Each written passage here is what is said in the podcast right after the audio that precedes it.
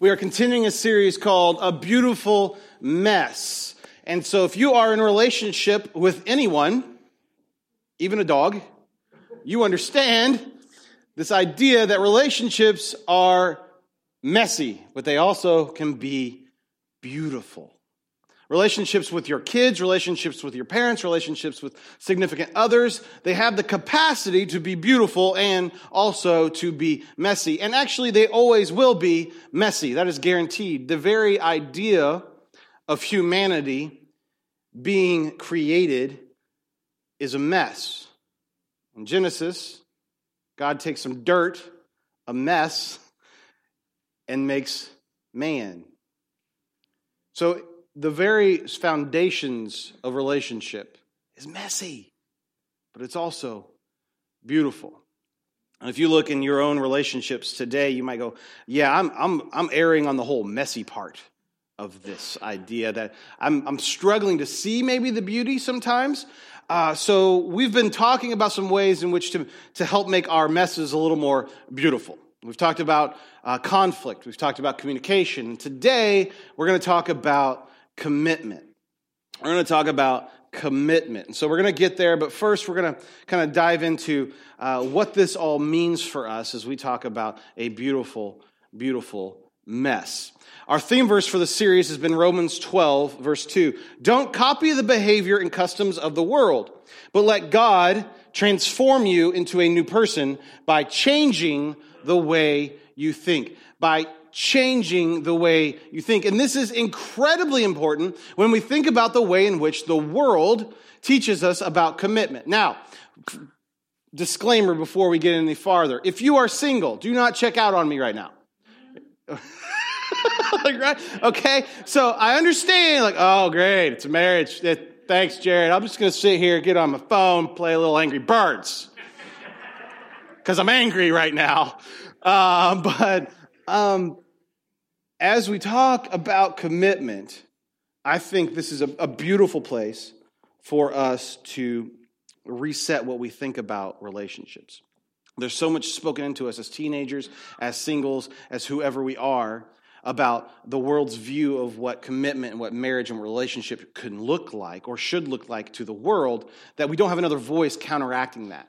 And so that the lyric in that song, uh, when the lies are shouting more than the truth, or something along that line, it, it, couldn't, it couldn't go better than with this. Is that the world tells us all kinds of things, but what does God have to say for relationships? And so today, as we start, uh, if we're single, we're married, or wherever we're at on that spectrum, to say, you know what, I need to reshape whoever I am, whether I'm preparing for marriage, trying to salvage my marriage, or just make my marriage better, there's something for me in this anywhere on that continuum. Okay? So um, please don't check out and be like, oh, I'm just wasting my next 40 minutes or whatever it is. You're not, you're not, you're not. I promise you that. The world has messed up the way in which we view relationships.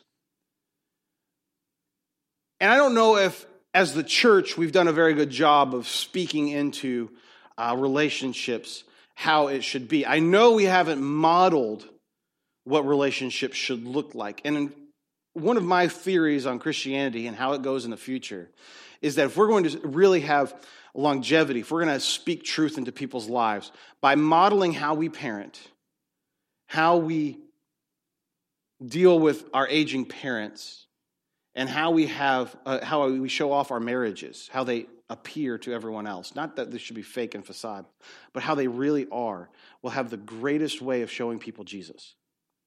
That will our our new way of evangelism will not be done even from the pulpit. It won't be on the radio. Won't be counted on a TV or a movie somewhere. It's how we actually live our lives out from the day to day. Because people discredit us because, well, how could you believe in the Bible? And how could you do this? And how could you say I can't, I don't have control over my own body? And how could you do the, these things? Well, okay, okay. Well, if you understood where I'm coming from and the worldview in which I'm trying to have, all those other things would make a lot more sense. Because the outside, they don't make any sense.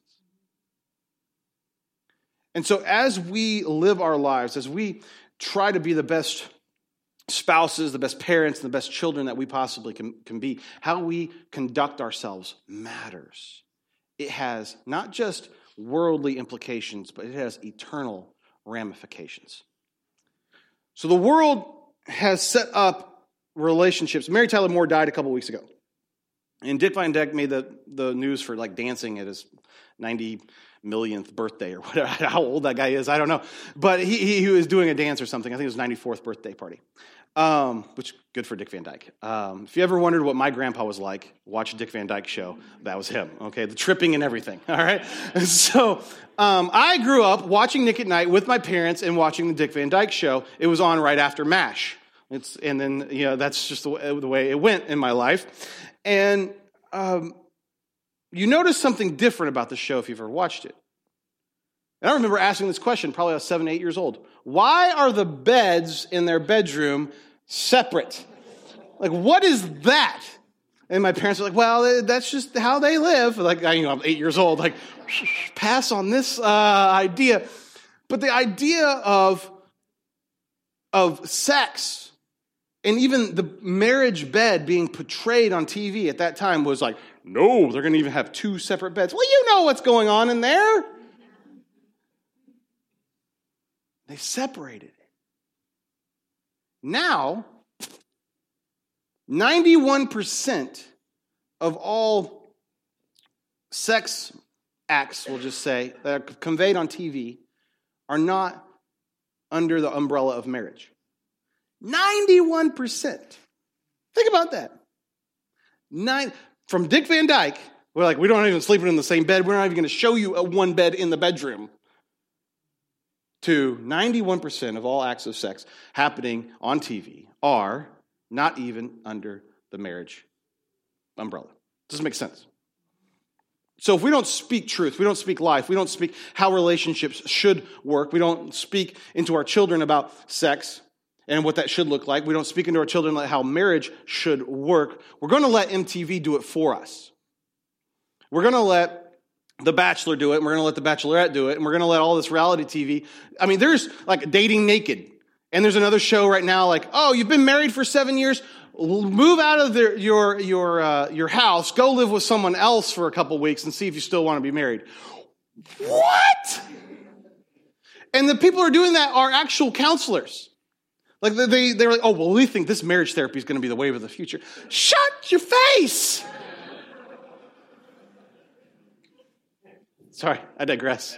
That's not, it's not even in the notes. Uh, no shutting of face. I don't see it there. Sorry, I get worked up about that. But think about that. But we're like, oh, well, I don't want to talk to my kids about it, or we can't speak that, and we can't talk about church at it. Uh, uh, but we're losing our voice, and our voice needs to be loud in there when the lies cover up the truth. And so I'm not going to talk. We're not. That's all. That's all the sex talk going on today. So kids can be like, good, because I'm sitting next to my mom, and this is really weird. Um, I usually get, you know, I give a disclaimer when we're going to talk more about that stuff, so you guys make sure your kids are in the child care if you want, or bring them in here. I don't care. Um, but that's it for that. Okay. So what the world views for relationships, the world has a very distinct way in which relationships are supposed to work. And a lot of us prescribe to this and we've bought into it. I know I bought into it as a high schooler looking for love in all the wrong places. Uh, I know I did it. And you probably did it as well in your dating relationships. The world has a way in which to do this, but so does God, which is the good news. So this is what God's way of relationships look like. Number one, you find the right person, right? I will be happy when I find the right person. You complete me, right? That, that crazy stuff. You're perfect for me. You fill all my, my, my nooks and crannies. You're, you're fantastic. We find the right person. This is how the world wants it. To then you fall in love, right? Then you have the go ahead and kiss the girl. Wow, wow. You know, you have the whole little mermaid moment, like, oh, it's beautiful. Everything's wonderful. We fell in love. You guys are looking at me like I'm weird. You know exactly what I'm talking about. You find the right person and you fall in love. And then three, you fix all of your hopes and dreams and your happiness on them. And it's all up to them to reciprocate, to build you up, to provide you with all this happiness, whether that's whatever it is, and fulfillment in all kinds of different ways. But it's up to them to do it. And when they fail, which they will, we go back to steps one, two, and three and wonder why the cycle keeps on repeating itself. It happens all the time. This is a broken system. The very way in which we date in the world right now is messed up. it's just it's just broken. And I'm really happy every time I hear some of my friends talk about their dating travesties. I'm like, ha, I'm so glad I'm married right now. I'm so glad I don't have to do that because it's broken. I remember being broken on this. And it's just because what we're doing is training our young people or our old people or our middle aged people, whatever it is, how to leave a relationship. That, that's what we train you to do. Oh, if you don't like it, you don't like this person, then you leave and then you break up. And it's terrible. And then you go and you find the right person, you fall in love, and you fix all your hopes and dreams on them, and then you rinse and repeat, and the cycle continues and continues and continues and continues and continues. And we've taught you how to leave a relationship, not to how to stick out, uh, stick it out in a relationship. My mom taught me commitment in a relationship. And so she tried to counteract this. She did a pretty good job of counteracting this. Imagine that. My mom taught me well something. Um, so she's teaching me commitment. She's teaching me commitment, except it almost bit her in the rear end. And she will tell you this. I was dating a girl. She was wrong. 10 days, 10 ways of wrong for me. She's just the wrong person. It wasn't Kelly, okay? So she was the wrong, wrong person. Um, and my mom was like, oh no, I taught him commitment. He's not going to break this up. what did I do? She said, run, Jared, run away. It's like, but mom, you told me, I don't care what I said. You know, run. Because she tried to teach me, she taught me commitment this, and I was, I was kind of jiving both of these lists in one little thing, and it was getting really weird, and she was just the wrong person, but thank God for Kelly. Um, amen on that. Yeah, that should have got a lot more amens. Uh, so, right. Okay, but God's way is this. You, sorry. First, I forgot what it was. Find, whoop, you become the right person. Instead of finding the right person, you become the right person. You start to become the person that you would like to see. Become the right person. Start working on you. Who am I supposed to be? I got, because a lot of times when we start focusing on, I got to find the right person to complete me, it's to fulfill emotional need, a, a spiritual need, or some sort of weird thing going on in you that you haven't dealt with. So you need to become the right person. You need to drop your baggage, drop your hurts, drop, drop your, the hangups, drop the stuff that makes you crave another human being to fill you when only God can be in that place. Just because you're married doesn't mean you've got this figured out. You may be looking in your relationship right now and you're like, well, that's not the right person, and I'm married to him, I'm stuck to him. Well, you guys still work on you. Get rid of that baggage. The person across the bed from you, across the dinner table from you, looks a whole lot better when you're junk and God has taken your junk and your stuff away from you. Two, walk in love. Not fall in love. Fall in love teaches you this Disney principle of there's only one person in the world for me, and they're my soulmate. What a load of poo.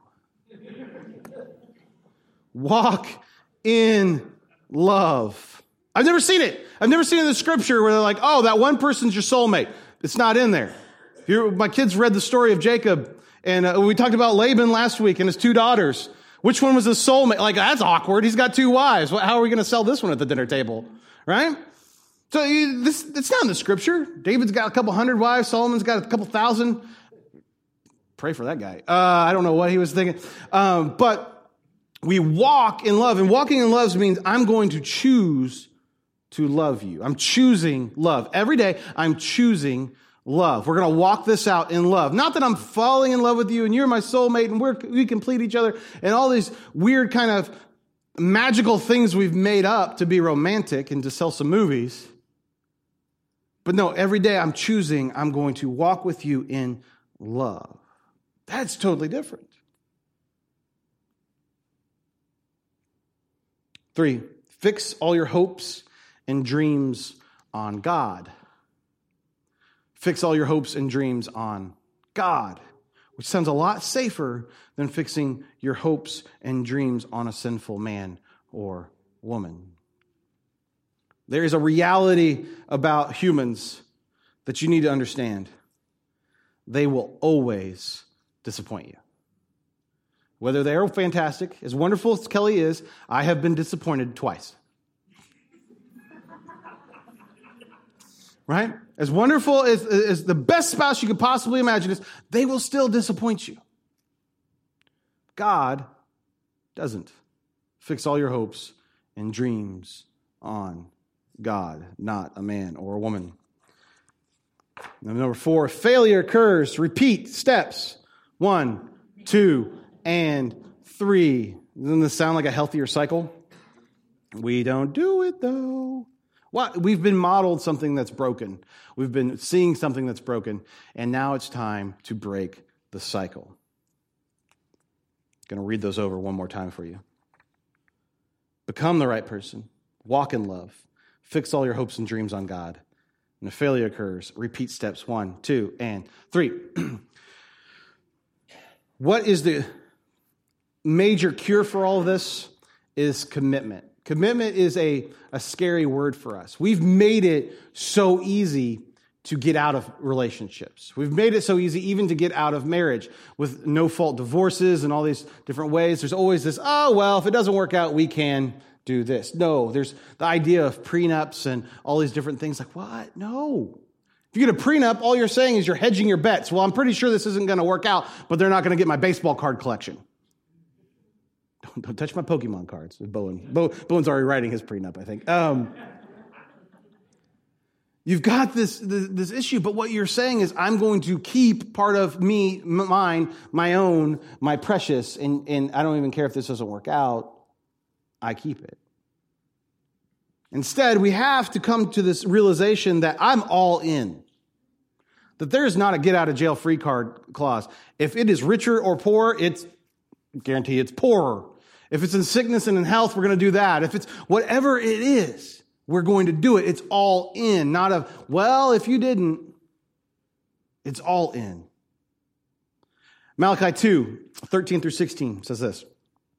Stay with me through the whole thing because you're going to be like, what are you reading here, Jared? Your flood, you flood the Lord's altar with tears. You weep and wail because no, uh, he no longer looks with favor on your offerings or accepts them with pleasure from your hands. You ask, why?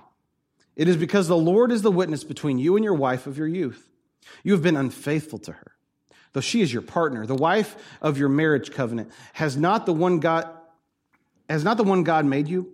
You belong to him in body and spirit. And what does the one God seek? Godly offspring. So be on your guard. Do not let the unfaithful, do not be unfaithful to the wife of your youth. The man who hates and, who hates and divorces his wife, says the Lord, the God of Israel, does violence to the one he should protect, says the Lord Almighty. So be on your guard and do not be unfaithful. This idea of why do you, why do you feel like your, your prayers are going unanswered? Why do you feel like you're not stepping into the uh, into relationship with God? It's because you're being unfaithful to the one you said you're going to be faithful to, to the wife or the husband of your youth. I love that. Commitment means staying loyal to what you said you were going to do long after the mood you set it in has left you. Commitment means staying loyal to what you said you'd do long after the mood you set it in left you. This is difficult, right? This is hard enough about taking out the trash, but not, not even to mention, I'm going to love you forever. Forever is a long time. Till death do us part. You may wish for death at some point. But this commitment to say, I'm going to be loyal to you, I'm going to love you, I'm going to stand with you, I'm going to be there. This is counter to what the world says. The world says, get out of jail now. Go, get out, get out, run away. God says, no, be loyal to them. It's a total different way of thinking about it. If you do any, uh, I pretty much only do premarital counseling. I'm not a licensed counselor. Um, but if you'd like to talk, I can talk, um, but I'm not a licensed counselor. But if you do any marriage stuff with me, you're going to hear a phrase, we is better than me. The Felicianos can tell you that. The Manleys can tell you that. Uh, the Tucker Pools can, t- they're not one yet, so they're still Tucker Pools yet. Uh, but they, they can tell you that because we is better than me. It's always Team Hauser, Team Feliciano. Team Tesmer. It's, it's team who you're going to be, right? Instead of just me. I can explain this with you, and this week was the trade deadline in the NBA. There's a player that plays for the, for the New York Knicks who is one of the greatest scorers of all time. His name is Carmelo Anthony. Now, Carmelo Anthony holds the distinguishment of scoring the most points ever by someone without a championship ring. He does not hold this record by 10 points, 100 points, by 500 points, by 800 points, by 1,000 points. It is thousands of points. He has scored more than the next guy who doesn't have a championship ring. This is a problem. Some of us are like this in our dating relationships. Carmelo Anthony is a selfish player. The ball has to be in his hands. He plays like some of my kids on the Fighting Wookiees. He is a ball hog, right? This is what he does. He, he's very good at what he does, but he has to have the ball all the time. It's all about his contract, about who he is, and about how he's going to look and what awards he's going to get, except it never is getting him a championship ring. This is a problem for him. The Knicks were wanting him to go away. Carmelo, if you watch ESPN, it's been a story. He's begging to get out of New York. New York is begging for him to get out of there. No one likes him. He doesn't like anybody else. It's bad. It is a dysfunctional relationship. No one wants him because for him, in his basketball situation, he might be a fine young man. I think he's young still to me. Okay, yeah. Uh, but me is always better than team for him.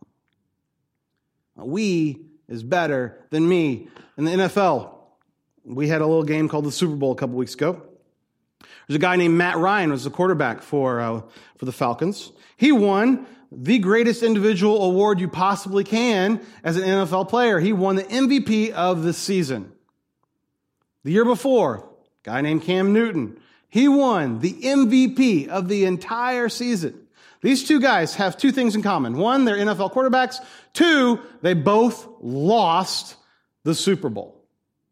They can be the greatest player on the field at that time and yet still lose the Super Bowl if we is not better than me. In fact, this is such a problem in the NFL. Only 10 people ever have won the league MVP and won the Super Bowl in the 51 year history of the Super Bowl. You would think that would happen all the time. I've got the best player in the league. We're going to win the biggest game. It doesn't happen because of this concept. We is better than me. Relationships rise and fall on commitment. Relationships rise and fall on commitment. So we're going to go through a few things here of how we should conduct ourselves, how we should orient ourselves on commitment. If you are single right now, these are the times like, okay, this is how I'm supposed to be reorienting my life. So these are the goals of relationships. This is, this is how this should work. This is how relationships should, can stay committed to each other. This is how relationships can last. If you're married right now or dating right now, this is what we need to do. This is the to do list to make our stuff last longer. The beautiful thing about this is it can be one sided. This doesn't even have to be if your spouse is not here and you're like, well, nope, nope, nope, this still works. Okay? So here we go. Number one is this I commit to prioritize you. I commit to prioritize you. I commit to prioritize you. 1 John 3:16. This is how we know what love is. Jesus Christ laid down his life for us and we ought to lay down our lives for our brothers and sisters. Make them important. That a hobby doesn't come in between, that a lifestyle choice doesn't come in between, that a job doesn't come in between, that even kids don't come in between you and them. The only thing that comes in between you and your spouse is God, and He will not come in between you, He will pull you together. That's how this works. I get pushback for this point. But our priorities are they're important on how we live our lives, how our relationships work. If you don't commit to prioritizing your spouse, you are choosing to put distance between you and your spouse. Because what that priority does, it says it puts a gap in there. A break, a break, a break, a break. And this is why when kids graduate from high school, parents look at each other and go, I don't, who are you? I don't even know you. Are you the person, are you the taxi driver that takes my kids around a lot? Right? It's because these priorities have kept on pushing and pushing and pushing away. I commit to prioritizing you. Number two, I commit to pursue you. Revelation 3:20. Look, I stand at the door and knock. If you hear my voice and open the door, I'll come in and I will share um, and we will share a meal together as friends. I will pursue you. Date them, chase them. Pursue them. When you say I do, the pursuing isn't over. And for some of us, it's like, oh, it's just so much work. I got to put on pants. right?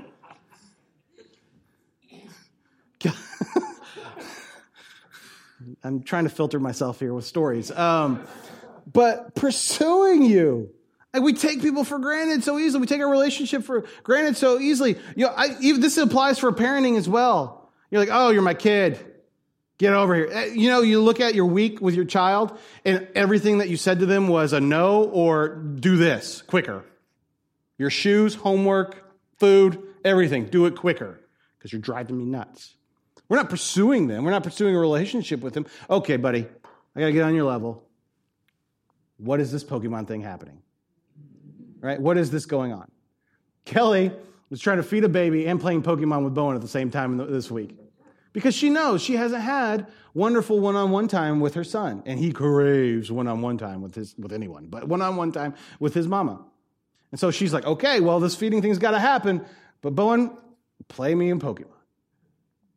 Because she's committed to pursuing him. It's the same thing happens with your spouse. I got to commit to pursue you. Even though i know everything about you i know your day's busy but it doesn't cost me much to put a note in your on your wallet. It doesn't cost, cost me too much to, you know, go wash your car when you're home. It doesn't cost me too much to do these things, to pursue you, to take you on a walk. Last week would have been a great time for that. This week, probably not so much. Commit to pursue them. If you don't choose to pursue your spouse, you are choosing loneliness. There's always a choice. Always a choice. If you don't choose to pursue your spouse, you are choosing loneliness. Number three, I commit to possess you. Now, I don't like the word possess you, but if you notice, all the other words are P's, and so this is what I had to do, okay? Uh, I commit to possess you. 1 Peter 2 9. You are a chosen people. You are a roly, roly, roly. Don't call anyone roly. Uh, you are a royal priest, a holy nation, God's very own possession. I prefer treasure or adore to this, okay? Let's, let's get past the possession part because um, people are not possessions to be bought and, and, and traded around. You are a chosen people. I adore you. I treasure you. My precious. Right? Treasure. You're welcome, Kelsey. Thank you for coming back from college for that. but I treasure and I adore you. Think about that. I choose to do this. Because a lot of people like Jared, I, am looking across that dinner table and adoration and treasuring is not the words coming to my head. Loathe might be closer. But it's a choice whether to be like, ugh, or I'm going to do better. It's a choice. That is an attitude shift. That is a, a choice that you have to make in the morning. I'm going to choose to adore them. I'm going to choose to treasure them. If you don't commit to adoring your spouse, on your best day, you're choosing frustration. On the worst, you're despising them. It's your choice. I would much rather choose to adore them. Kelly and I have had some difficult seasons in life, some difficult times with each other. And it was a choice in those rare moments when you actually get to see each other, am I going to choose to hold all the baggage that I've been uh, collecting all week over their head, or am I going to choose to adore her? I'll be honest with you, some of those times, those were choices and matters of prayer to say, you know what, I'm going to get rid of that because I'm going to choose to adore her. Because me holding all this stuff up, it's not even hurting her. It's just me collecting garbage. Last week we took rocks, and why I told you not to put them in your pockets and carry them around with you is because we don't need any more baggage to carry around in our life. We've got to get rid of it. Choosing to adore is kind of that same thing, letting go of all that junk, letting go of the past. Choose to adore. Number four, I commit to protect you. Psalm 121, verse 7 says this The Lord will protect you from all dangers, He will guard your life. Life is hard enough. We don't need to be attacked when we walk in our safe place of home. And sometimes we need to reorient the way in which we communicate. We need to reevaluate how we're talking to each other. That I need to know that when I walk into my home, Kelly has been protecting me. And she needs to know, without a shadow of a doubt, that I've been protecting her heart. I commit to protecting you. That we don't attack each other, we fight for each other. I will commit to protecting you. If you don't commit to protecting your spouse, you are choosing to harm them. Number five, I commit to purify you. Ephesians 5, 25 and 27. Husbands, love your wives, just as Christ loved the church and gave himself up for her to make her holy, cleansing her by washing with water through the word, and to present her to himself as a radiant church, without stain or wrinkle or any other blemish, but holy and blameless. This is beautiful. It's, it's April's pastor, Pastor Keith's one of his favorite passages on marriage. I wash her with the word. Now, he would go on for about 15 minutes on that one sentence. I'll do it in like three. This is the difference between me and him. Wash her with the word. Now, think about that as, as an idea of I, I, I will commit to purify you. When was the last time you, you dealt with any relationship, whether your parents, your kids, or your spouse, is that I will wash them with the word. What does that mean? What does that look like? Well, the word, anything good, anything truthful, anything pure, anything sweet is coming from the scripture. Anything life giving, anything building up is coming from the word. You can choose to speak truth in love. You can even choose to read scripture verses. Take it literally. I'm going to, I'm going to read scripture to you because this is who I, I find you are. Uh, on um, guys, if you need a, a, cheater version of that, Proverbs 31, just read that to your wife. You'll, good days will happen. All right. Uh, so just just do that. But you don't even have to do that. Just speak love and speak truth and speak life into them. I commit to purify them, Wash them with the word. If you don't commit to purify your spouse, you are choosing to contaminate them. Think about that. I was washing, uh, Kelly was here, so I was in charge of bath time for the four week old. It's a very exciting proposition. Now, I got twins. I'm old hat at this. It's been a little bit. But that whole idea of I can't control any of her movements and she might drown herself, it's very exciting. But as I was washing her, now a baby creates lots of yuck. She doesn't need any help of me getting more yuck on her. She creates enough for herself. And as I, was, as I was washing her, I was just thinking, oh my goodness, this idea of washing someone with the word, my child with the word, my parents with the word, my spouse with the word, that I'm, I'm cleaning the crevices.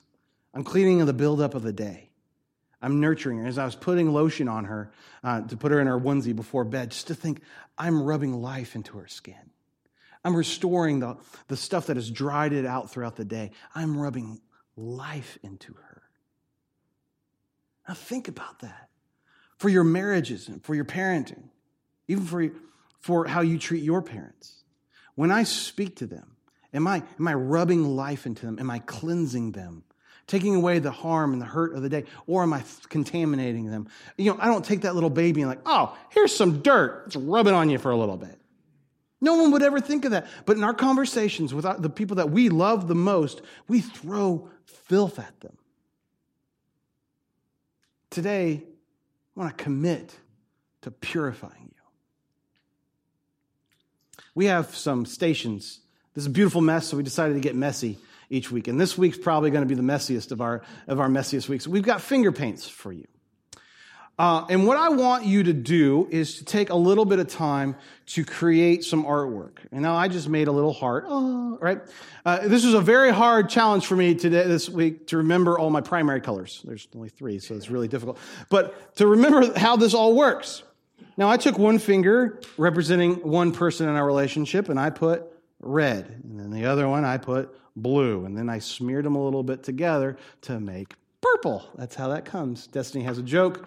I always used to say, um, guys are red and girls are blue. Let's not make purple. This was the rule for our, our, our retreats. And that, that, that continues to today. But today we get to make purple. And I, I thought of you all week when I, when I thought of this. Um, we make this because we take the moment to create something. Now you can choose different colors and, and, and create something else. But I thought, what a cool little thing to either make a bookmark for you and your spouse or uh, to hang on your fridge, and then your kids say, What does that mean? And then you say, This is how you parent and watch your kids with the Word of God. You say, Your mom and I are committing to each other, to, be, to purify each other, to protect each other, to love each other. You, whatever you want to do in these things, that's how you do this, right? So you just get to t- draw a little bit, take a little bit, be a little creative. It's fun. Um, so these things are on the back. But as you do that, just think about these commitments that we're making to each other. Maybe you want to do it with your children. Guys, we're going to make draw a house, and I want everybody to draw a little another part of the house. You're going to make the roof, you're going to make the, the walls, you're going to make a window. And then we kind of smear it in together because all of us together, we are one family together. Does this make sense? A little object lesson to take home with you because I want you to start these conversations. The world speaks lies and filth into our lives. Unless we give you the tools to go be able to speak life and truth into your children, we are failing you. And so that's why I want to give you these beautiful messes today. Let me pray for you. God, thank you so much for today. God, we ask you to bless us. We ask you to guide us. We ask you to take our messes and make them beautiful. Lord, I don't ask you to take away all my messes. Messes are fun. Messes are exciting. Messes, teach, messes teaches us something. But I want to find the beauty in it. I want to create art with it. I want to explore you and explore each other in it. And God, right now, I know there's people all over this room that are struggling with relationships. They're struggling with a child. They're struggling with a parent. They're struggling with a spouse. They're struggling in a dating relationship. And something in today has really sparked something in their heart to say, you know I've got to commit to do better, or I've got to end this relationship if they're dating.